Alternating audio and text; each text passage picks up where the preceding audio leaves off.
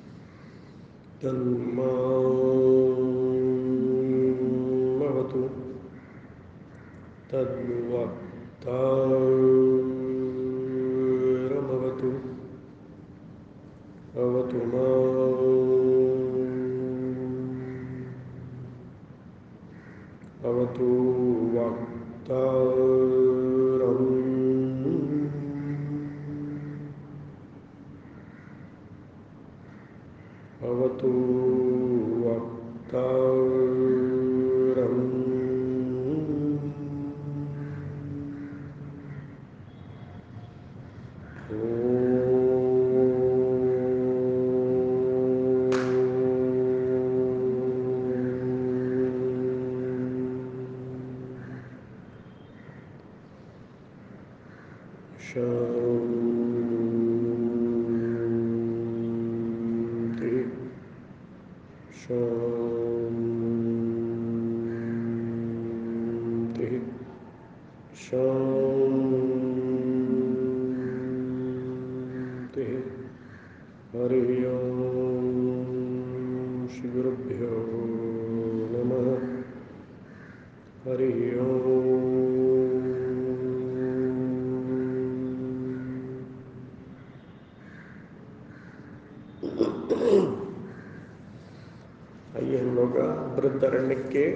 चौथे अध्याय के तीसरे ब्राह्मण का छत्तीसवा मंत्र का उच्चारण करते हैं।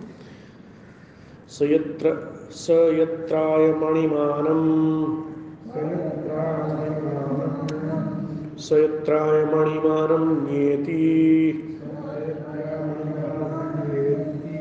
जरया गोपतपता।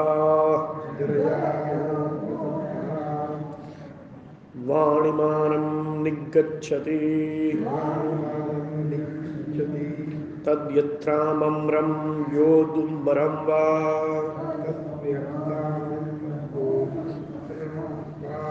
पिप्पलं वा बन्धनात्। प्रमुच्यत एवमेवायम्। पुरुष एभ्यो अङ्गेभ्यः सम्प्रमुच्य पुनः प्रतिन्यायम् प्रतीयोन्या द्रवती प्राणा येव हम्म। यहाँ पर बोला जा पूछा जा रहा है कि उच्छ्वास उच्छ्वास क्यों और किस लिए होता है? उसका संबंध भाष्य आ रहा है। संबंध भाष्य है, तद स्यो ऊर्ध्वच्छ्वासवासितम कस्मिन काले किम निमित्तम कथम किमर्थम वा सैत् उच्यते। यानी उसको, उसका ऊर्ध्वोच्छ्वास किस समय, किस कारण से, किस प्रकार से, किस लिए होता है, इसलिए ये मंत्र हमने पढ़ा। तो यहाँ थोड़ा इसका सहज हिंदी अनुवाद देखते हैं। जो मंत्र अभी हमने पढ़ा, वह यह देह जिस समय कृष्णता को प्राप्त होता है कृष्णता यानी कमज़ोर हो, होने को कृष कहते हैं।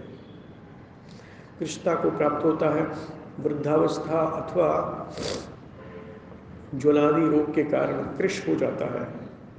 उस समय जैसे आम, गूलर अथवा पिप्पल फल बंधन से छूट जाता है। हम्म। वैसे ही यह पुरुष इन अंगों से छूटकर फिर जिस मार्ग से आया था, उसी से प्रत्येक योनि में प्राण की विशेष अभिव्यक्ति के लिए ही चला जाता है। महाराज, बड़ा बढ़िया है तो अर्थ बड़ा स्पष्ट है कि कैसे ये होता है। देखिए, हमें एक मंत्र होता है, महामृत्युंजय मंत्र आप जानते हैं, वैसा ही ये कुछ मंत्र है। उसमें भी होता है, ओम त्र्यंबकम यजामहे सुगंधिम पुष्टिवर्धनम उर्वारकम वंदनान मृत्योर्मुक्षीमांतात और वहाँ तो अमृत की बात हो रही है। यहाँ यहाँ अमृत की बात नहीं है। यहाँ तो पुनर्जन्म प्रत्येक योनि में प्राण जा रहा है। प्राण की विशेष अभिव्यक्ति हो रही है, उसी तरफ़ जा रहा है। तो जितना शास्त्र में लिखा है उतना तो हमें उतना तक तो, तो पहुँचे व्यक्ति की अपनी अपनी अभिव्यक्ति होती है कि जैसे कुछ लोग बोलते हैं कि अलग अलग परंतु शास्त्र क्या बोल रहा है? आदि शंकराचार्य यहाँ क्या बोल रहे हैं? बोलते हैं सो अयम प्राकृत शिव पाण्यादिमान हम्म, पिंडो यत्र यस्मिन काले अयमणिमानम अणो भी अणोर्भाव भाव अणुत्व कार्श्यमित्यर्थम कार्श्यमित्यर्थ नियति निगच्छति किम निमित्तम जराया वा स्वमेव काल, कालपक्वफल जीर्ण काश्यो कार्श्य गच्छति। उपतपति, उपतपत ज्वरादि रोग। तेनोपतपता वा उपतप्यमानो किम ही रोगेण? विषयाग्नितयत्न्यान्नं मुक्तं न जरयति ततोऽन्नरसेन सा। उपचीयमानः पिण्डकार्यश्रमापद्यते, तदुच्यते त उपततपता ते चैत्यन्मणिमानं निगच्छति। यानी यह प्राकृत सिर एवं हाथ पाँव आदि अवयवों वाला पिंड जिस समय अणिमा अणुभाव अणुत्व अर्थात कृष्णा को नियति प्राप्त हो जाता है। जिस कारण से, वृद्धावस्था से, काल द्वारा पकाए हुए फल के समान स्वयं ही जीर्ण कृष हो जाता है, अथवा उप तपत से जो समीप रहकर तपता है, वह जुरादि रोग उपतपत कहलाता है। उससे, क्योंकि रोग से उत्पन्न हुआ पुरुष विषम अग्नि होने हो जाने के कारण खाए हुए अन्न को नहीं पचा सकता। अतः अन्न के रस से वृद्धि को प्राप्त न होने वाला पिंड कृष्णा को प्राप्त हो जाता है। इसी से कहा जाता है कि उपतपता व अथवा ज्वरादि रोग से कृष्णा को प्राप्त हो जाता है। यानी बूढ़ा व्यक्ति कैसे होता है? वृद्ध कैसे होता है? क्योंकि तो उसका भोजन नहीं पच पच पाता है, अन्न रस नहीं बन पाता है तो धीरे धीरे व्यक्ति तो ये शारीरिक स्तर की बात है और ये कोई इसमें ज़्यादा हम लोग चिंता न करें। यदा अत्यंत कार्श्यम प्रतिपन्नो जरादि निमित्त ही तद उच्छ्वासा, उच्छ्वासी भजती यद ऊर्ध्व उच्छ्वासी तदा भ्रशाहित संभार शकट दुत्सर्जन याति जरादि भाव भवो रोगादि पीड़नम कार्षपतिश्च शरीरवतो अवश्य भाविन। एत अनर्था इति। वैराग्य वेद मुच्यते। यानी जिस समय ऊर्ध उच्छ्वास वाला लगने लगता है, उस समय वह अत्यंत भाराक्रांत, छकड़े के समान शब्द करता हुआ प्रयाण करता है। देहधारियों के लिए जग से अभिमत्र रोग आदि की पीड़ा और कृष्णा और कृष्णा की प्राप्ति वे अनर्थ अवश्यम भावी हैं। इसलिए वैराग्य के लिए ऐसा कहा जाता है। ये देखिए स्पष्ट हो गया। क्यों कहा जाता है? ताकि इस शरीर से हमको वैराग्य हो। कभी तो छूटेगा। कुछ लोगों का तो शरीर दैनिक छूट रहा है महाराज। जो लोग भयभीत रहते हैं। अब क्या होगा? वह क्या होगा? रोज दैनिक मर रहे हैं लोग। वैराग्य होना चाहिए। शरीर से वैराग्य हो। और सच्चा संन्यास तो वही है कि शरीर जो है खिलौना बन जाए। जैसे खिलौने को हम छोड़ चुके हैं अपने कितने सारे खिलौने हम छोड़ दिए हमने। वैसे ही शरीर भी खिलौना जैसा है। जो मैं चाहूँ वो करे, उसको खिलौना कहते हैं। तो हम लोग जब संन्यास का मतलब इसी को मानते हैं कि शरीर वही करे जो मैं चाहता हूँ तो वो संन्यास की पात्रता है। यद वासा उत्सर्जन याति तदा कथम शरीर विमुंचते इति दृष्टांत उच्यते। ततत्र यथा आम्रम वा फलम उदंबरम वा पिप्पलम वा फलम विषमानेक दृष्टान्तोपादानम मरणस्थानि, नियत, निमित्तत्वस्याख्यानम, अपनार्थम, अनियतानि ही मरणस्य निमित्तान्य संख्यातानि च। एकदपि वैराग्यार्थम एव यस्मात् अयम एक अनेक मरण निमित्तवान स्यात्। तस्मात् सर्वदा मृत्यो अस्य वर्तत इति। बंधनात् बध्यते येन व्रंतेन सह सह बंधन कारणो रसो यस्मिन् वा बद्धते इति व्रंतमेव उच्यते बंधनं तस्मात् रसात् व्रंतात् वा बंधनात् प्रमुच्यते। वातनादेक निमित्तम एवमेवायम पुरुषो लिंगात्मा लिंगो परधिरोभ्यो अंगेभ्य चक्षुरादि देहावयवेभ्य प्रमुच्य सम्यक निर्लेपेन प्रमुच्य, न सुषुप्त गमन काले इव प्राणेन रक्षण किम तरी सह वायुनोह संवृत्य पुनः प्रतिन्याय पुनः शब्दात्, पूर्वम अप्ययम देहात् देहांतरम असकृत गतवान। यथा स्वप्रबुद्धांतो पुनः पुनर्गछति तथा पुनः प्रतिन्याय प्रतिगमनम यथागत मित्यर्थः प्रतियोनि योनिम योनिम प्रति कर्मश्रुतादिवशात द्रवती यहाँ बोला जा रहा है कि जिस समय वह शब्द करता हुआ, प्रयाण करता है, शब्द तो होता ही है क्योंकि श्वास लेने में शब्द हो रहा है। उस समय किया प्रकार, किस प्रकार देह का त्याग करता है इस पर दृष्टांत कहा जाता है। सो जिस प्रकार आम्रफल उदुम्बर कूलर अथवा पिप्पल, यहाँ कई विषम दृष्टांत मृत्यु के अनियत निमित्तत्व को सूचित करने के लिए हैं, क्योंकि मृत्यु के कारण अनिश्चित और अगणित हैं। वह कथन भी वैराग्य के लिए ही है, क्योंकि यह देह मरण के अनेकों कारणों वाला है। इसलिए सर्वदा मृत्यु के मुख में ही पड़ा हुआ है। हम्म, शरीर तो मुख्य मुख मृत्यु के मुख में ही पड़ा हुआ है क्योंकि वो कभी भी मर सकता है। बंधन से जिनके द्वारा फल व्रंत से बंधा रहता है वह बंधन का कारणभूत है रस है अथवा जिसमें ये बंधा रहता है वह व्रंत ही बंधन कहा गया है। उस रस या व्रंत रूप बंधन से वायुवादी अनेकों कारणोंवश फल छूट जाता है। वैसे ही यह पुरुष लिंगात्मा, लिंगोपाधिक जीव, इन अंगों से, अर्थात शरीरों के चक्षु आदि अवयवों से संप्रमुक्त होकर, अर्थात सम्यक निर्लीप भाव से छूटकर, जिस प्रकार सुषुप्त अवस्था में जाने के समय प्राण के द्वारा उसकी रक्षा करता है, उस प्रकार नहीं। तो किस प्रकार? प्राणवायु के सहित इंद्रियों का उपसंहार करके पुनः प्रति न्याय यानी पुनः शब्द से यह आशय है कि जिस प्रकार जीव पुनः पुनः जागृत और स्वप्न अवस्था में जाता है, उसी प्रकार पहले भी ये एक देह से दूसरे देह में बारंबार गया था। अतः पुनः प्रतिन्याय जैसे पहले आया था, वैसे ही दूसरे देह में चला जाता है। प्रतियोनिम अपने, अर्थात अपने कर्म और विद्या के अनुसार प्रत्येक योनि में जाता है। यहाँ बड़ा स्पष्ट हो गया कि कर्म श्रुतादि ये बात कर्म श्रुतादि की कठोपनिषद में भी आती है। बोलते हैं ना, यथा कर्म यथा श्रुतम। तो कर्म और विद्या, ये दो चीज़ें हैं जो कारण है कि किस प्रकार से कहाँ आप जाएँगे। आनंद सरस्वती जी कहाँ जाएँगे? वो तो पहले ही पहुँच गए आत्मस्वरूप है हम तो।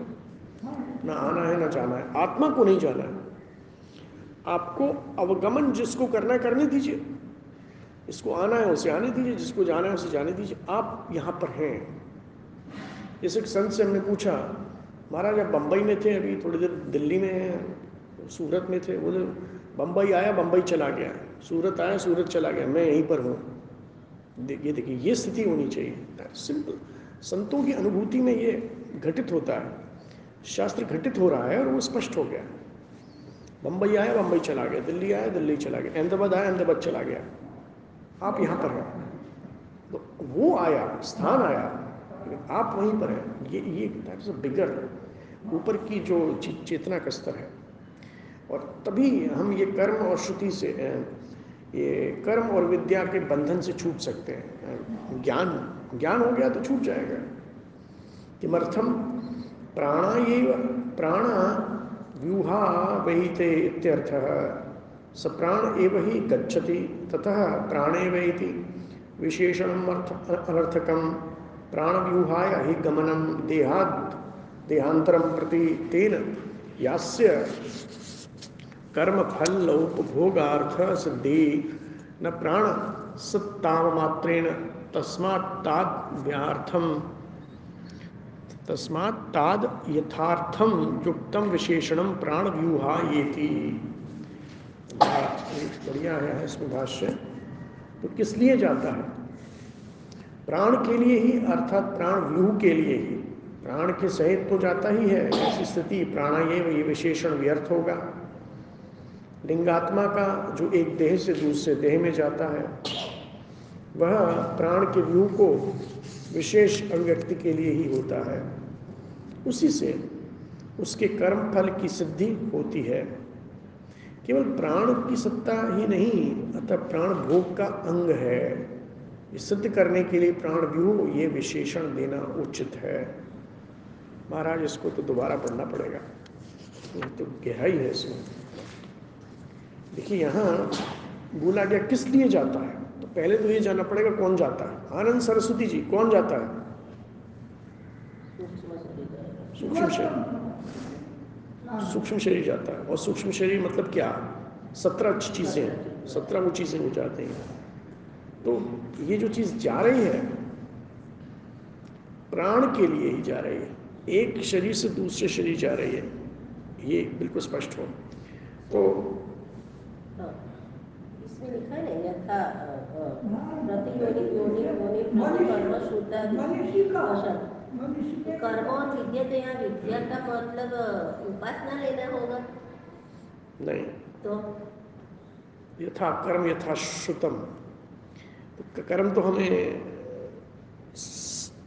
आप कर्म से बोल रहे हैं विद्या का यहाँ क्या लेना होगा देखिए कर्म को तो श्रुत बोलेंगे यानी कि कर्म तो नहीं होगा, अब विद्या को ही, विद्या को क्या लेंगे राइट तो कर्म हाँ यहाँ पर होगा कि आपने जो भी कर्म किया है, और श्रुता श्रुत यानी किस स्तर की आपकी श्रुति है, किस स्तर की है?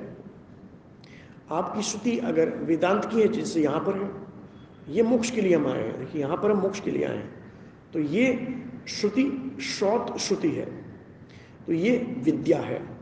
और कुछ लोग ऐसे होते हैं जो कर्मकांडी होते हैं, पैसे के लिए करते हैं जो सब वो उपासना है। तो पूर्व कल नहीं आए थे एक्चुअली कल शाम को था ये प्रवचन में।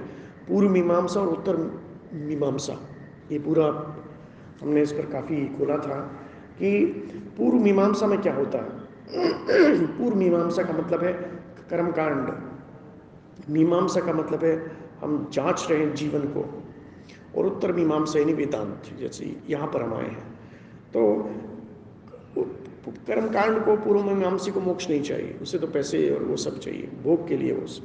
परंतु यहाँ उत्तर मीमांसा यानी वेदांत, मोक्ष और ज्ञान तो यहाँ पर विद्या का मतलब उपासना ही होगा, क्योंकि आम व्यक्ति तो जाएगा तो किस लिए जाएगा? वो उपासना के लिए जाएगा। और उपासना मतलब पूर्व मीमांसा। एक्चुअली राइट वर्ड इज़ पूर्व मीमांसा पूर्व मीमांसा बोलेंगे तो ज़्यादा राइट वर्ड है। उपासना में तो ओंकार भी उपासना है ओंकार भी उपासना है इसलिए वो उपासना शब्द की जगह अगर हम पूर्व मीमांसा जाए तो ज़्यादा परफेक्ट है। एनीवे anyway, यहाँ पर किस लिए जाता है? तो वो जाता है कुछ इच्छाएँ पूरी करने के लिए जाता है लेकिन यहाँ क्या लिखा है? प्राण के लिए। प्राण व्यू के लिए। अब देखिए यहाँ पर थोड़ा पकड़ना पड़ेगा। प्राण व्यूह। व्यूह मतलब क्या होता है? एक प्राण नहीं है वो कई सारे प्राण हैं। हम्म, थोड़ा जरा समझिएगा इसको क्योंकि ये आम चीज़ नहीं है ये। प्राण का मतलब क्या हो गया? प्राण तो देखिए एक कोई वायु वायु प्राण बना तो वायु और प्राण में क्या अंतर है? जब तक शरीर से बाहर है तो उसे वायु वायु कहते हैं। कहते ना वायु गंधा निवासियात सी? क्योंकि उसने प्राण को छोड़ा तो वायु वायु हो गया और वायु के माध्यम से वो जा रहा है। तो प्राण के माध्यम से नहीं जा रहा है लेकिन यहाँ पर प्राण व्यू बोल दिया गया है। प्राण व्यू का मतलब क्या है? अंदर है वो। शरीर के अंदर गया है? तभी वो कहते हैं प्राण उपप्राण कृकल देवदत्त, ऐसे करके कई सारे धनंजय और ऐसे कई कई कई सारे उप प्राण तो प्राण व्यू धीरे धीरे चलेंगे जरा कि इसमें काफ़ी है इसमें कुछ। देखिए, प्राण के सहित तो वो जाता ही है। ऐसी स्थिति में प्राणा यही ये विशेषण व्यर्थ होगा। तो प्राण तो है ही। देखिए, प्राण तो मुख्य हो गया ना, एक बन गया वो। जब तक शरीर में है, तब तक उप प्राण है, अलग अलग अलग अलग। और धीरे से बाहर निकले तो फिर एकदम प्राण हो गया, प्राण वायु बन गया, और वो निकल गया। ऐसी स्थिति में प्राणायाम ये विशेषण व्यर्थ होगा। लिंगात्मा का जो एक देह से दूसरे देह जाना है थोड़ा लिंगात्मा का लिंगात्मा का मतलब है सूक्ष्म शरीर। इसको लिख लीजिएगा एक जगह लिंगात्मा यानी सूक्ष्म शरीर। हम्म, हम्म लिंगात्मा का मतलब सूक्ष्म शरीर है। और जो एक देह से दूसरे देह में जाता है, जैसे अभी मीराम्मा ने कहा कि लिंग वो सूक्ष्म शरीर जा रहा है, वह प्राण के प्राण के व्यू की विशेष अभिव्यक्ति के लिए ही होता है। प्राण की व्यू की विशेष अभिव्यक्ति हाँ तो अब अभिव्यक्ति तो होती ही है, क्योंकि वो जो है अभिव्यक्ति छूट रही है उसकी, क्योंकि जब शरीर छूटेगा धीरे धीरे वो अपनी स्थिति बनाएगा और फिर निकलेगा। तो जैसे सत्य सनातनी हिंदू लोग मानते हैं, मृत्यु मतलब प्राण और शरीर का संपर्क टूटना, उसको हम कहते हैं मृत्यु। टूटता है उस समय, उस क्षण जो है, उसको मृत्यु कहते हैं। अच्छा प्राण तो आत्मा ही नहीं मालूम। आत्मा प्राण आत्मा आत्मा नहीं है। अच्छा प्राण आत्मा का विषय हो सकता है। आत्मा नहीं हो सकती। देखिए, जो चीज़ आगमा पायो अनित्या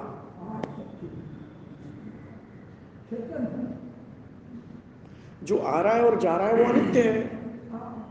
प्राण आ रहा है और जा रहा है। तो फिर वो तो अनित्य हो गया।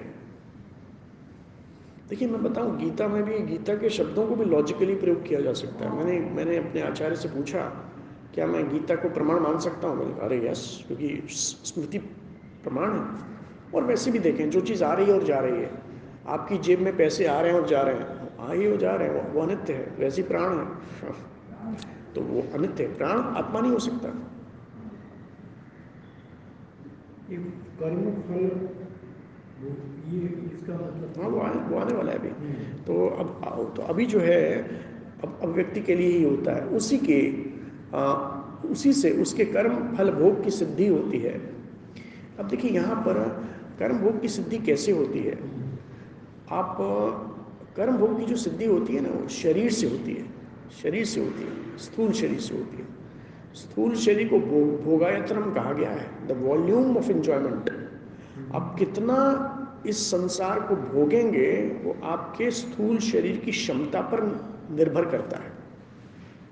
इज़ वॉल्यूम ऑफ़ एंजॉयमेंट भोगायतनम, स्थूल शरीरम। यहाँ बड़ा स्पष्ट हो गया।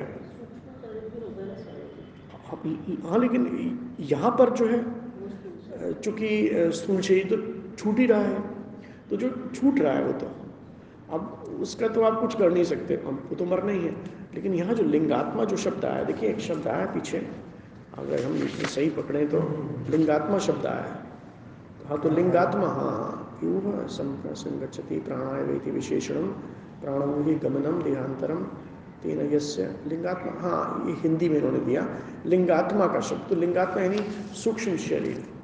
ओके ओके, यहाँ पर सूक्ष्म शरीर। अब यहाँ थोड़ा ध्यान देंगे। सूक्ष्म शरीर क्या होता है? पहले इसको मैं इसको गिन के बताना पड़ेगा। पाँच कर्मेंद्रियाणी, पाँच ज्ञानेन्द्रियाणी पाँच प्राण और मन और बुद्धि सेवनटीन पाँच पाँच पाँच और दो, सत्रह। सही है? अब लिंगात्मा जो है, सूक्ष्म शरीर क्या है? सूक्ष्म शरीर ये चल रहा है एक शरीर से दूसरे शरीर। तो वो क्या लेके चल रहा है? उसको स्मृत है क्या कुछ? जैसे आपने बोला अभी कि कर्म, फल, भोग की सिद्धि हो रही है। तो एक तो होती है स्थूल स्तर पर वो तो स्थूल शरीर कर रहा है। पर क्या सूक्ष्म शरीर भी कुछ भोगता है? तो वही हाँ। वही वही- बात आ रही वो असल में आपको थोड़ा ना हिरेन भाई थोड़ा सा पढ़िए उसको। आपको एक ग्रंथ बोलता हूँ ज़्यादा नहीं एक ग्रंथ पढ़िए केवल तत्वबोध वो पढ़िए पहले आप। वो कंसेप्चुअल क्लैरिटी होनी चाहिए। मूल चीज़ जब तक नहीं होगी तब ये तो पीएचडी है वृद्धारण्य उपनिषद में क्या बोलते हैं हमारे? दीनानंद जी बोले, स्वामी जी, मुझे कुछ समझ में नहीं आता कभी कभी तो बोल देता हूँ वृद्धारण्य उपनिषद में लिखा है। और वो चुप हो जाता है आदमी को, कौन पढ़ेगा ऐसे? कि इट्स अ पीएचडी अब वहाँ पर स्थूल शरीर जो जागृत में है, सूक्ष्म शरीर जो स्वप्न में है, और सुषुप्ति में कारण शरीर है कॉजल बॉडी यहाँ तो सटल बॉडी की बात हो रही है। सूक्ष्म शरीर की बात हो रही है। सूक्ष्म शरीर में ये पाँच चीज़ें हैं। बल्कि टोटल सेवनटीन है। यहाँ पर सत्रह जो चीज़ें हैं वो क्या करती हैं? फल भोग की सिद्धि वो कैसे होती है? जो जागृत में पूर्ण नहीं हुआ वो स्वप्न में पूरा होता है ऐसा लगता है। जैसे एक व्यक्ति को आ, कुछ खाना था रसगुल्ला खाना था तो मेरे पास आया। स्वामी जी, मुझे रसगुल्ले के स्वप्न आ रहे हैं। तो मैंने कहा, उसको स्वप्न इसलिए आ रहा है। मैंने कहा, तुम तुम रसगुल्ला खा लो और उसके बाद मेरे पास आओ। दो दो दो दिन बाद। वो खाने के बाद स्वामी जी, अब रसगुल्ले के स्वप्न बंद हो गए। क्यों बंद हो गए भाई? क्योंकि जो इच्छाएँ पूरी नहीं हो रही थी, पूरी हो गई। तो आप देखेंगे, स्वप्न पर काम करना चाहिए। जैसे अभी इस ग्रंथ ने सुषुप्ति अवस्था पर तो मेरे दौरान काम किया है। होता क्या है, जब हम सुषुप्ति अवस्था पर और स्वप्न पर काम करते हैं तो मुक्ति की तरफ़ जाते हैं। इसीलिए संन्यास में जब तो जब संन्यास दिया जाता है तो पूरी तरीके से पिंडदान किया जाता है, ताकि वो सारे पितरों की शांति हो और धीरे धीरे हम वहाँ पहुँचें। कहाँ पहुँचें? जहाँ पर स्वप्न ही नहीं है। सूक्ष्म शरीर खत्म। स्वप्न नहीं होंगे तो सूक्ष्म शरीर भी नहीं होगा। सूक्ष्म शरीर नहीं होगा तो स्वप्न नहीं होंगे ऐसा। ये जरा एकदम स्पष्ट है।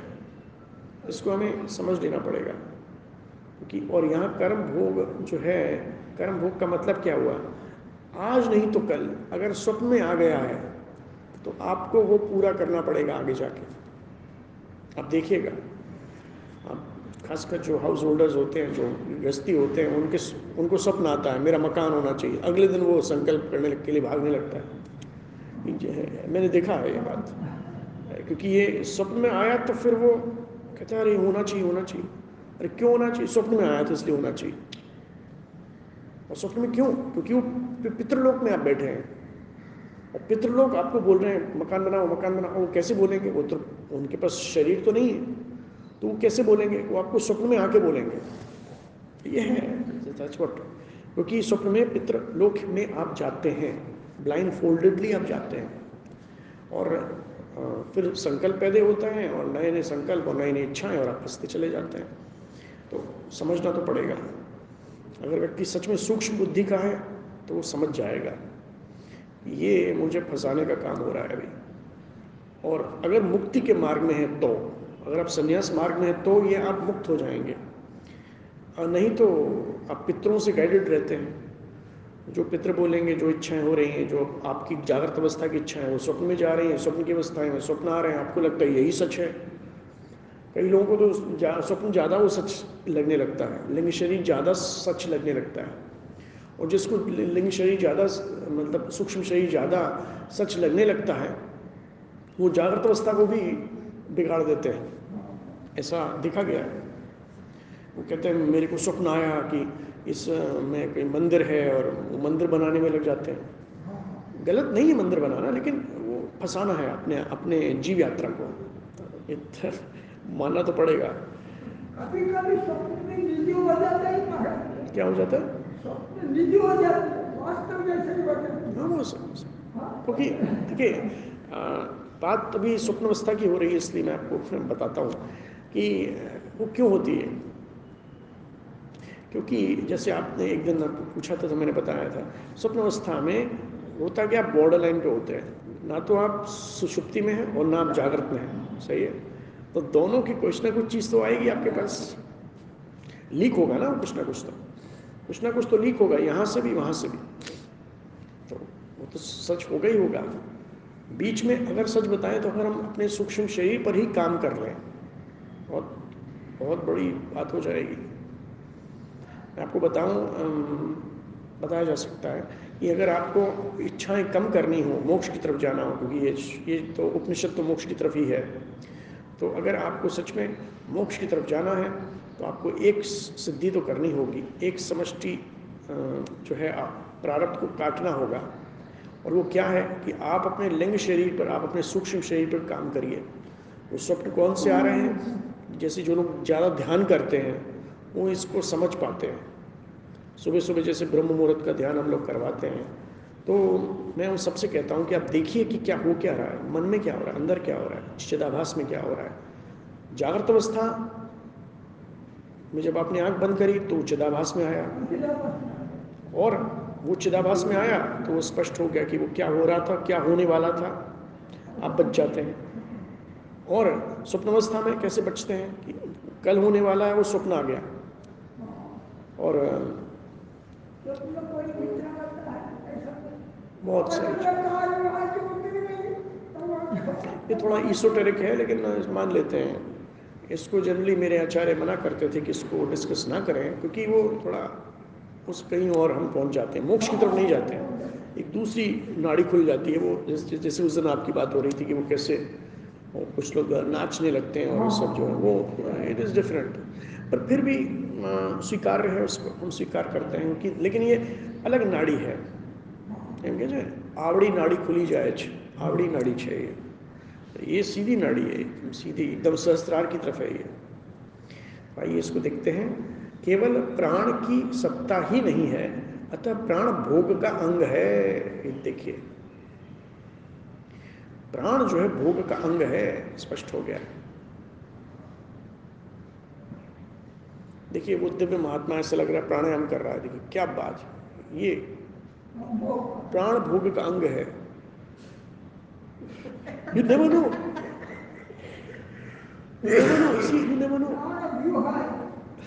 I'm sorry, महाराज। तो जो बड़ा यू नेवर नो कि वो प्राण जो है भोग का अंग है। अब यहाँ पर जो बोला कि देखिए उसको समझिएगा भोग का अंग कैसे हुआ? प्राण के बिना भोग नहीं हो सकता। ओम प्राणाय स्वाहा, ओम अपानाय स्वाहा, ओम व्यानाय स्वाहा, ओम ब्रह्मणे स्वाहा। बोलते हैं कि नहीं बोलते? आपने देखा होगा, पूजा जब करवाते हैं तो भोग, यानी कि भोजन करते करने के समय आप भोजन नहीं कर रहे हैं, प्राण भोजन कर रहे हैं। जो भोजन करेगा, वही भोगेगा। इसका मतलब ये प्राण बॉडी के अंदर जाता है और बॉडी के अंदर जो सेल्स है वो एक्सेप्ट करता है और एक्सेप्ट करने के बाद में वो भोगी हो जाता है या पंचकर्मी उसका एक्सेप्टिंग करता है। वो एक्सेप्ट करने के बाद में वो निकालता है वो अपमान होता है। ऐसा? हम्म। कुछ मतलब ऐसा होता है। हाँ, क्योंकि असल में प्राण ही भोजन कर रहे हैं। प्राणाय चौथी विभक्ति है। प्राण के लिए फॉर प्राण। हम किसके लिए दे रहे हैं? भोजन किसके लिए दे रहे हैं? हम प्राण के लिए दे रहे हैं। हम शरीर के लिए नहीं दे रहे भोजन। और जिसके लिए नहीं दे रहे हैं, देखिए यहाँ हम बात आ रही है कि प्राण भोग का अंग है, इसलिए मैं केवल उसी पर बात हो रही है अभी। अपनी अपनी बुद्धि का प्रयोग है, परंतु शास्त्रोचित होना चाहिए। तो हम जब प्राण को दे रहे हैं तो प्राण लेंगे भोजन को सूक्ष्म रूप से। और वही ले जाएँगे सेल में जैसे आपने बोला। वो तो वैज्ञानिक है वो तो चिकित्सकीय भाषा है वो डॉक्टरों की भाषा है। परंतु हमें वेदांत की भाषा में क्या है? वेदांत की भाषा में वेदांत बहुत सूक्ष्म है। तो नाड़ी से भी सूक्ष्म जो दिखता नहीं है। आप देखिएगा आप करके देखिएगा। जब आप भोजन से पहले आप कुछ मंत्रोच्चारण करके आप आप भोजन करेंगे तो आपको अच्छा पचेगा भोजन। अभी एक आयुर्वेदिक कॉलेज उनड़ियाद है हमारे पड़ोस में। तो वहाँ पर वो लोग ना और उच्चारण करके फिर डॉक्टर साहब आते हैं, दवाई के ऊपर मंत्रोच्चारण करते हैं, फिर उसको मरीज़ को पिल, पिलाते हैं। आज भी ऐसी पद्धतियाँ हैं। वो शायद इंडिया का सबसे ओल्डेस्ट वन द ओल्डेस्ट है वो आयुर्वेदिक हॉस्पिटल तो मैंने उनसे पूछा, वो क्यों करते हैं? बोले, स्वामी जी, प्राण ही भोजन करते हैं। स्पष्ट।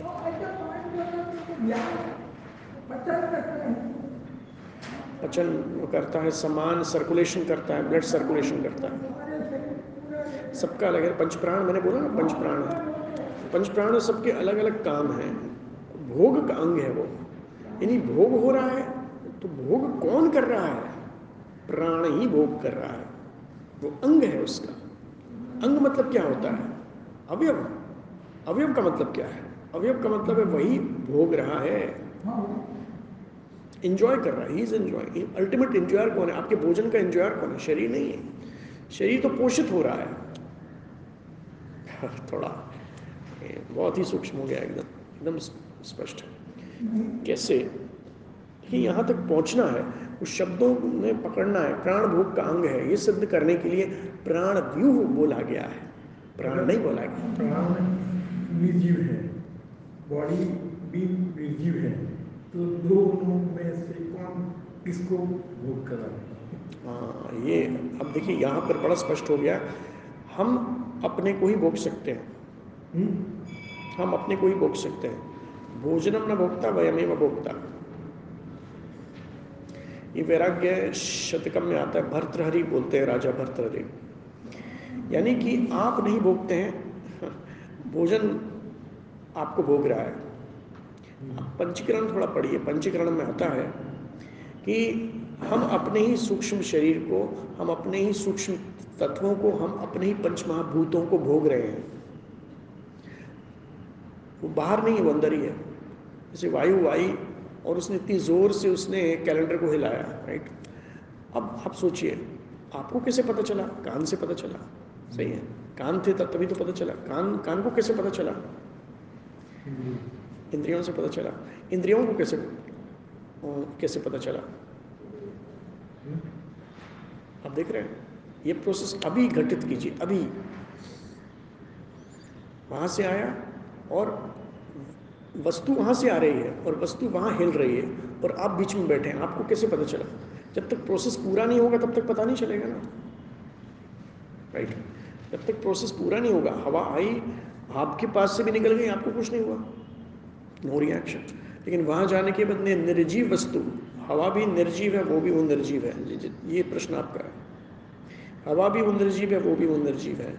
लेकिन घटना आपके अंदर घटित हुई है। यानी वो कौन है? वो कौन है? वो सम्मिश्रित है। वो सम्मिश्रित है, जीव है पूरा मिलकर सत्य, चेतन नहीं बोलेंगे। चेतन में तो एकदम, चेतन में तो कुछ हो ही नहीं रहा है। चेतन को तो अनुभूत करने की चेतन को चेतन को तो अनुभूत करने की भी ज़रूरत नहीं है। वो शॉर्टकट बोल रही है वो। मैं आपको शॉर्टकट से नहीं लॉन्ग कट से लेके जा रहा हूँ। तो चेतन को तो ज़रूरत ही नहीं कुछ अनुभूत करने की। चेतन को तो हो रहा है होने होने दो। क्योंकि सब कुछ मेरे में हो रहा है। इसलिए मैं हमें कोई टेंशन नहीं हुई। देखिए हम लोग आराम से बैठे हैं। वो आवाज़ भी हुई लेकिन हम लोग तो आराम से बैठे हुए थे। लेकिन हिला कौन? परेशान कौन हुआ? आत्मा नहीं हुई कौन हुआ? वो कौन हुआ? वो जीव है और वो चिदाभास है। जो परेशान हुआ। हम तो सब यहाँ बैठे हैं। हवा आई चली गई। उसने उसको परेशान कर दिया। लेकिन आपको कैसे पता चला? उस पर उस पर ध्यान देंगे। और वो उसको दुख हो रहा है।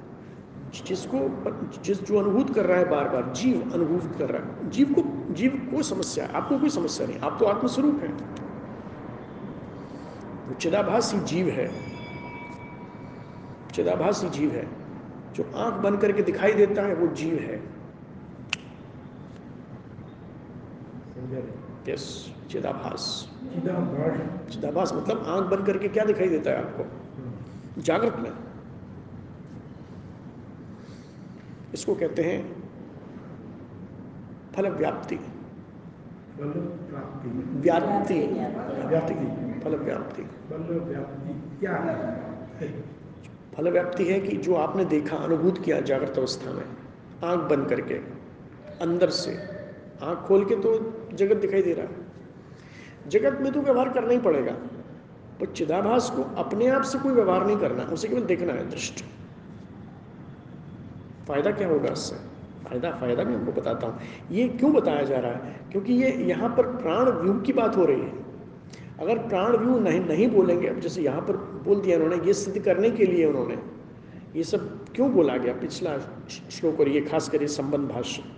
ताकि हमें पता चले कि प्राण कुछ नहीं कर रहा, लेकिन प्राण मिलकर, जैसे एक आदमी बैठा है, वो कुछ नहीं करेगा, लेकिन उसके फ्रेंड्स आ जाएँगे तो उसके मित्र आ जाएँगे तो कुछ तो कुछ तो बोलेंगे। तो प्राण अपने आप में कुछ नहीं कर रहा है। लेकिन प्राण के साथ जब वो अंदर चला जाता है व्यूह में बन जाता है तो फिर वो कुछ करेंगे। इसीलिए प्राण व्यूह बोला गया है। सच बताएँ तो प्राण ही है परंतु व्यूह बन जाता है। हवा थी बाहर थी तब तक कुछ नहीं हुआ। अंदर आई तो फड़फड़ाने लगा। तो ऐसे ही होता है ना। हाँ वही। परंतु परंतु श्वास में श्वास में और प्राण में थोड़ा अंतर है। प्राण और श्वास में थोड़ा अंतर है। फंक्शनल डेफिनेशन है। प्राण is a functional definition of breath अभी हुआ था, किसी ने, एक विदेशी ने मेरे से पूछा, और फ़ोन आया पॉडकास्टिंग जा रही है दुनिया भर में मैंने आपको बताया। वो कहीं कहीं से अब फ़ोन आते रहते हैं कि स्वामी जी, प्राण क्या है और, आपने श्वास लिए, वो क्या है? क्योंकि प्राण यहाँ बोल दिया कि भोग का अंग है तो भोग कैसे होगा? केवल श्वास से नहीं होगा। जब श्वास अंदर जाएगी, प्राण अंदर जाएँगे, फिर वो अंग स्फुरित होगा कि मुझे भूख लगी है। आप कभी करके देखिए। जैसे मैं नौ दिन से भूखा हूँ, नौ दिन से मैंने अन्न नहीं लिया, परंतु ऐसा लगता ही नहीं है कि क्यों? क्योंकि वो ट्रेन था। माइंड माइंड को मैंने डाल दिया कि नौ दिन नहीं खा रहा नौ दिन नहीं खा रहा नौ दिन नहीं खा रहा तो उसमें कोई समस्या नहीं है। परंतु जब आपको सच में आपने मन, मन को बोल दिया अब खाना है अब खाना है। तो फिर और उस समय भोजन नहीं मिला। तो भूखा कौन है? ये प्रश्न करिए। वो भूखा कौन है? See simple it is make make it simple आसान बनाइए आसान बनाइए। देखिए अगर पक्का आचार्य होगा उसको आसान बनाएगा। भूखा कौन है? हु इज़ हंग्री भूखा कौन है? ये मुसलमानों का बात मत बोलो मेरे को मुस्लिम योगा। डोंट से मुस्लिम ऐसा नहीं बोलेंगे। देखिए अभी ये प्रश्न अपने आप से करिए कल आप मेरे को इसका जवाब दीजिए। भूखा कौन है? हु इज़ हंग्री सच बताएँ प्राण ही। अंदर जाके बाहर नहीं है। श्वास बाहर है तो बाहर है तो कोई कोई समस्या नहीं है।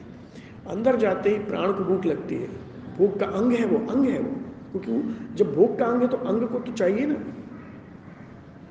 फिर वो शरीर से मिल जाता है। सम मिक्स होता है, शरीर के साथ उसमें संसर्ग होता है और फिर जो वो भोगेगा, ऐसा कुछ पैदा होता है कि शरीर को फिर पोषित करता है।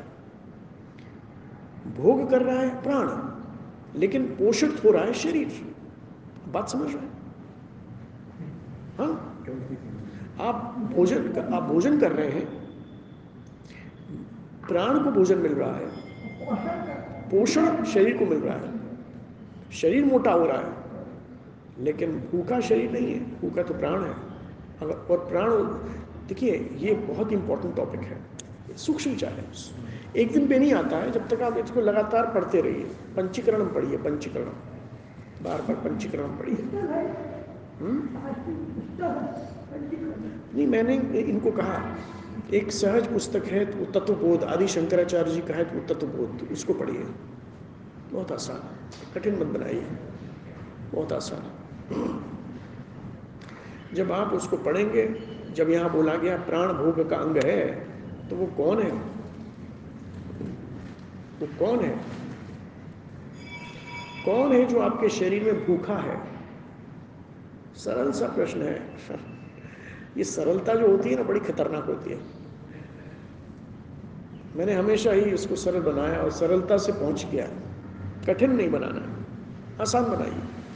अनुभूत होगा। अब जैसे अनुभूत, ये प्रश्न, अनुभूत है। भूख लगी है, भूख लगी है। कैसे? अब जब छोटा बच्चा आता था अपने स्कूल से, उसको वो अपनी माँ से कहता, मुझे भूख लगी है, मुझे भूख लगी है। वही बच्चा जब जब हॉस्टल जाता है तो उसकी माँ पूछती है कि, बेटा, तूने क्या खाया? खाया कि नहीं खाया? तो आइडेंटिफिकेशन चल रहा है। किसका, ये किसका आइडेंटिफिकेशन है? किसका तादाद में है? उसको पकड़िए। वो प्राण का तादाद में है। प्राण ही भोग का अंग है।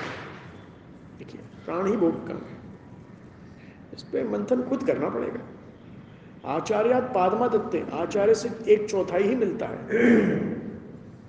आचार्य एक चौथाई ही काम कर सकता है। ये प्राण है या बॉडी के अंदर रहेगी कोई इंद्रिया है। वो मिक्स होने के क्रिया होने के हिसाब से ये होती हम्म। है ऐसा हो सकता है। हाँ ये तो है। जैसे वायु है तो तो कुछ हो नहीं नहीं हो रहा फिर वो वायु श्वास बनती है। सही है। फिर श्वास ही प्राण बनता है। ये जरा सूक्ष्म विषय है। इसमें खंडन खंड खंड खाद्य में आता है। बड़ा गहरा ग्रंथ है वो तो बहुत कम लोग पढ़ाते हैं पर हम तो पढ़ पाए। उसमें आता है कि वो क्षण को याद करिए जब आपको श्वास की ज़रूरत थी। आपने देखा होगा कभी कभी आप रात को ऐसा साल में कभी एक दो बार हो सकता है, सबके साथ होता है। आप लेटे हैं और ऐसे लेट गए कि एकदम से एकदम से आपको लगा श्वास ज़्यादा लेनी चाहिए। या कभी कभी जम्हाई आ रही है आपको तो क्यों आ रही है कि एकदम से इमर उसकी ज़रूरत बढ़ गई आपको, श्वास की ज़रूरत बढ़ गई। और जब श्वास की ज़रूरत बढ़ जाती है तो उस तो उसका मतलब क्या है? कि जैसे अभी वो जमाई ले रहे हैं देखिए राइट वो श्वास की ज़रूरत बढ़ गई हो सी तो सिंपल है। जैसे व्यक्ति भूखा है तो उससे ज़्यादा एक रोटी ज़्यादा खा ली दो रोटी ज़्यादा खा ली तो वो वो वो किसने खाई है? सच बताएँ ज़रूरत किसने पैदा की है? प्राण ने ज़रूरत पैदा की है रो, रोटी की। और शरीर को भोजन मिला है।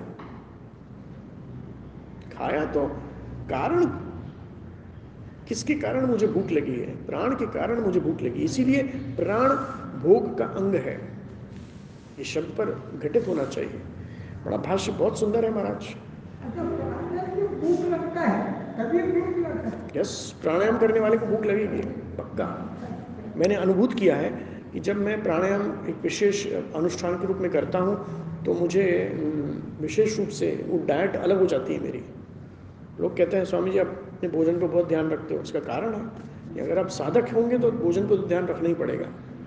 प्राणायाम करते ही भूख बढ़ जाती है और एनर्जी बढ़ जाती है। तो प्राण वाले, करने वाले को भूख लगती है। क्योंकि प्राण भोग का अंग है तो ज़्यादा भी प्राणायाम नहीं करना चाहिए। जैसे सोलह साइकिल बहुत होता है। हाँ। वन फोर टू का जो प्राणायाम है हम लोग करते हैं। गर्मी लगती है। है। बल्कि ठंड में ही करना चाहिए। ज़्यादा अब जैसे हमारे यहाँ चली बा, बात हो रही है प्राणायाम की बात हो रही है तो मैं बताता हूँ। हमारे जो एरिया में जहाँ पर मैं हूँ वहाँ पर एक मस्त वैरागी करके एक संत हुए। कोई दीक्षित तो नहीं थे वो खास परंतु साधक।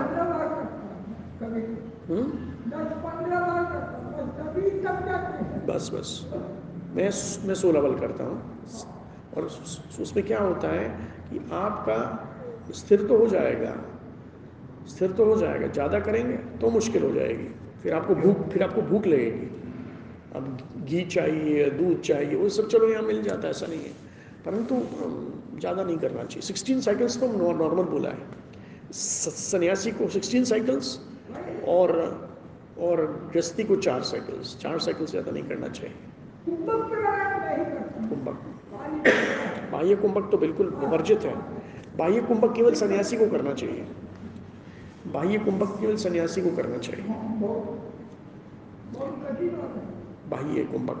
मतलब हवा छोड़ दी और उसको बाहर ही रहने दी। वो केवल सन्यासी को करना चाहिए। अगर आप लोग करेंगे तो वैराग्य हो हो सकता है एकदम से, क्योंकि वो बहुत स्ट्रांग होता है। तो प्राण भोग का अंग है तो यहाँ पर स्पष्ट हो जाए कि भूख प्राण को लगती है। भोग का भोग का अंग है। तो भोग मतलब भूख भूख ही मानिए उसको, सीधा।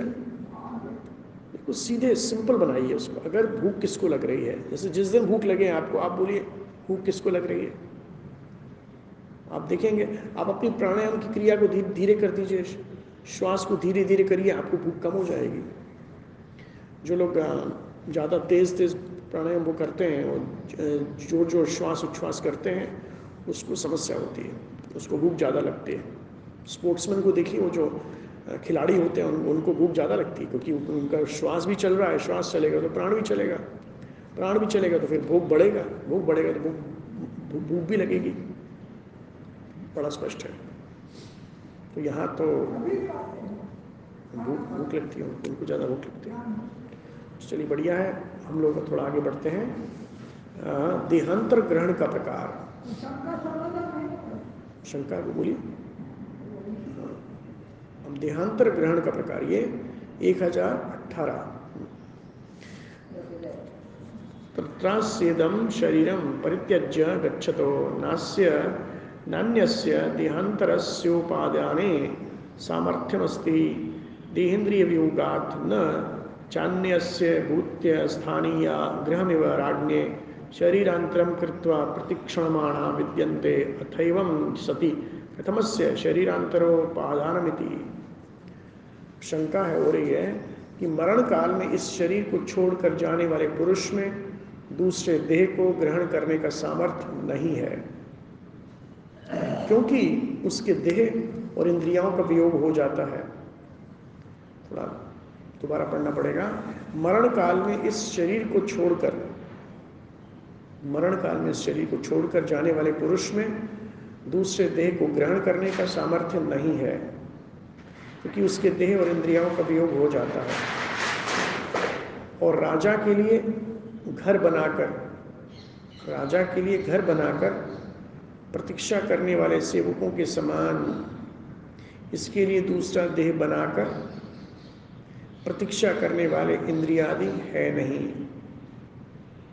ऐसी स्थिति में इसका अन्य देह ग्रहण करना कैसे संभव हो सकता है? ओहो हो हो, हाँ, कमाल है कमाल प्रश्न। है, है। प्रश्न देखिए प्रश्न ही एकदम ऐसा प्रश्न तो मैं नहीं सोच भी नहीं सकता कि ऐसा कोई प्रश्न।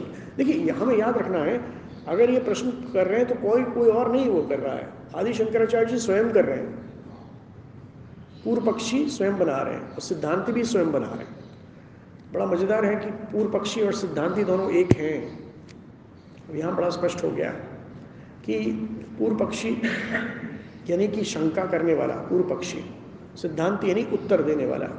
सिद्धांत दोनों एक हैं। अब दोनों एक होंगे तो स्टैंडर्ड बढ़ेगा।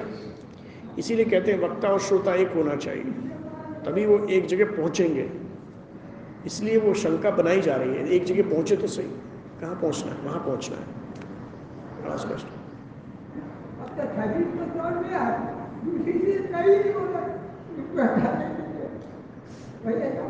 वही वही वही। कि जैसे कि एक शरीर छूट गया, दूसरा शरीर मिला नहीं, अब वो क्या करेगा?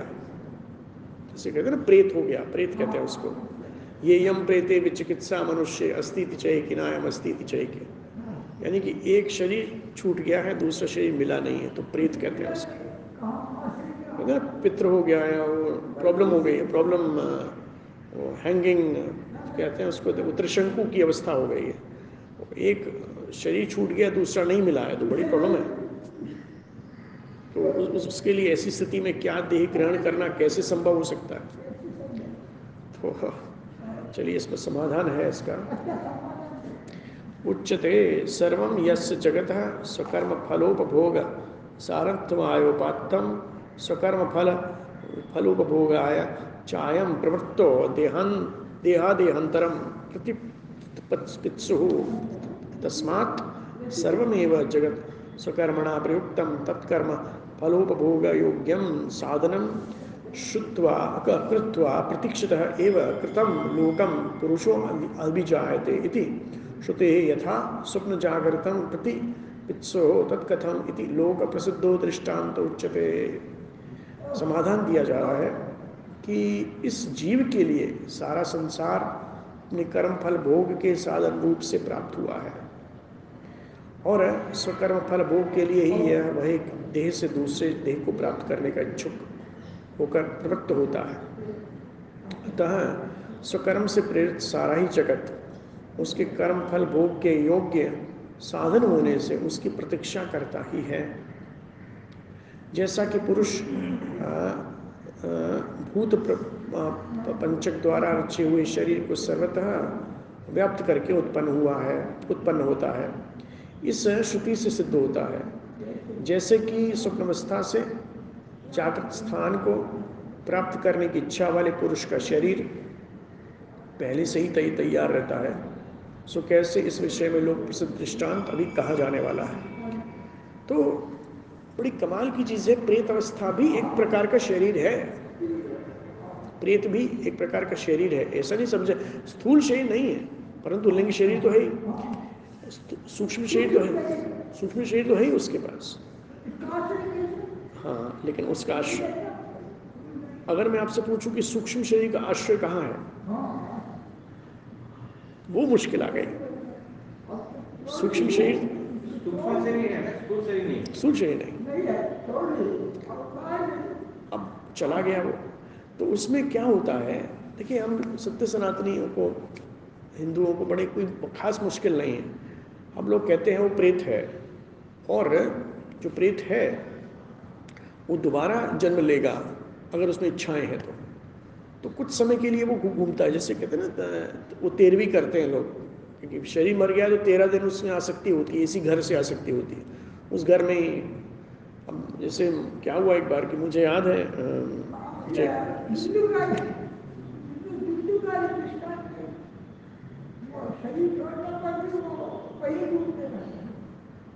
वहीं घूमता रहता है। वहीं घूमता भी रहता है और मैंने देखा है। ये बात बड़ी सरलता से, थोड़ी स्थूल बातें हैं, ये वेदांत की बातें नहीं है, परंतु स्थूल बातें हैं। पर ये भी आना चाहिए, पता तो होना चाहिए क्या हो रहा है, क्योंकि ये लिखा है, गुरुद्वारा को उपनिषद में लिखा है, इसलिए मानना पड़ेगा। एक शरीर छूट गया, एक शरीर उसने छोड़ा है, और दूसरा शरीर मिला नहीं है तो वो कहाँ जाएगा? वो वहाँ जाएगा जहाँ उसकी आसक्ति है। और आसक्ति कहाँ हो सकती है? आप खुद सोचिए। आसक्ति अपने अतीत से ही होती है। अतीत भुलाना पड़ता है। आसक्ति छुड़ानी है तो अतीत भुलाना पड़ेगा। देखिए, इसीलिए हमको जब संन्यास दिया जाता है, जब जिम्नास्टिक ब्रह्मचर्य दिया जाता है तो हमारा नाम बदल दिया जाता है। नैष्टिक ब्रह्मचर्य जब दिया गया, मेरा उसी समय नाम बदल दिया। उस संन्यास में तो और नाम बदल दिया। तो दो नाम पूरा वॉश आउट पूरा अहंकार ही खत्म। अहंकार तो कब रहेगा ना जब नाम रहेगा। नाम, रूप, गुण, कुछ, सब, गुरु ने सब सब छीन लिया। खत्म फिनिश्ड तो एक झटके में नाम बदल देते हैं महाराज। दीक्षा होती, नाम बदल दिया। दीक्षा होते। क्यों नाम बदला? और गुरु गुरु को जो गुण दिखाई दे रहा है, उस पर, या आपका कोई इष्ट देवता है, उस पर। आपको जो अभी तक था, दीक्षा से पहले, वो तो लौकिक नाम था। कहते हैं, मेरी फोई ने नाम रखा, ऐसे बोल देते हैं। और फोई वोई कुछ नहीं है, यहाँ तो गुरु ही गुरु है सब कुछ। बड़ा स्पष्ट हो गया। उसने बिल्कुल साफ़ कर दिया उसको। अहंकार खत्म। अतीत बुलाना ही पड़ता है। अतीत के आता है एक जगह उसमें, नारद परिव्राजक उपनिषद में आता है। ये आपको ये भी नहीं बताना चाहिए कि आप कहाँ के हो। साधु से बल्कि पूछना भी नहीं चाहिए कि आप कहाँ के हो। साधु से क्या पूछना चाहिए? आपका गुरु स्थान क्या है? ये सबसे बढ़िया प्रश्न। प्रेम पट योग पट इज़ राइट वर्ड एक्चुअली प्रेम पट मतलब गुरु का नाम और योग पट यानी आपका नाम, संन्यास का। सबको मत बताइएगा बात। किसी की जो किसी गड़बड़, कोई साधु को पकड़ना होता है तो हम ऐसे ही पकड़ते हैं उसको। चलो भाई, योगपट क्या है? योगपट क्या होता है? पता नहीं, उसको तो मतलब वो साधु नहीं ये, वो दीक्षित नहीं है। और अगर बता दिया तो पक्का है। दैट इज़ द वे छानना तो पड़ता है। हर जगह छनाई तो करनी पड़ती है। तो आइए, जो भी हमने सुना है, आज हमने किया इसका, बहुत बढ़िया। आज जो भी किया है, हमने थोड़ा स्मरण करेंगे, आँख बंद करेंगे।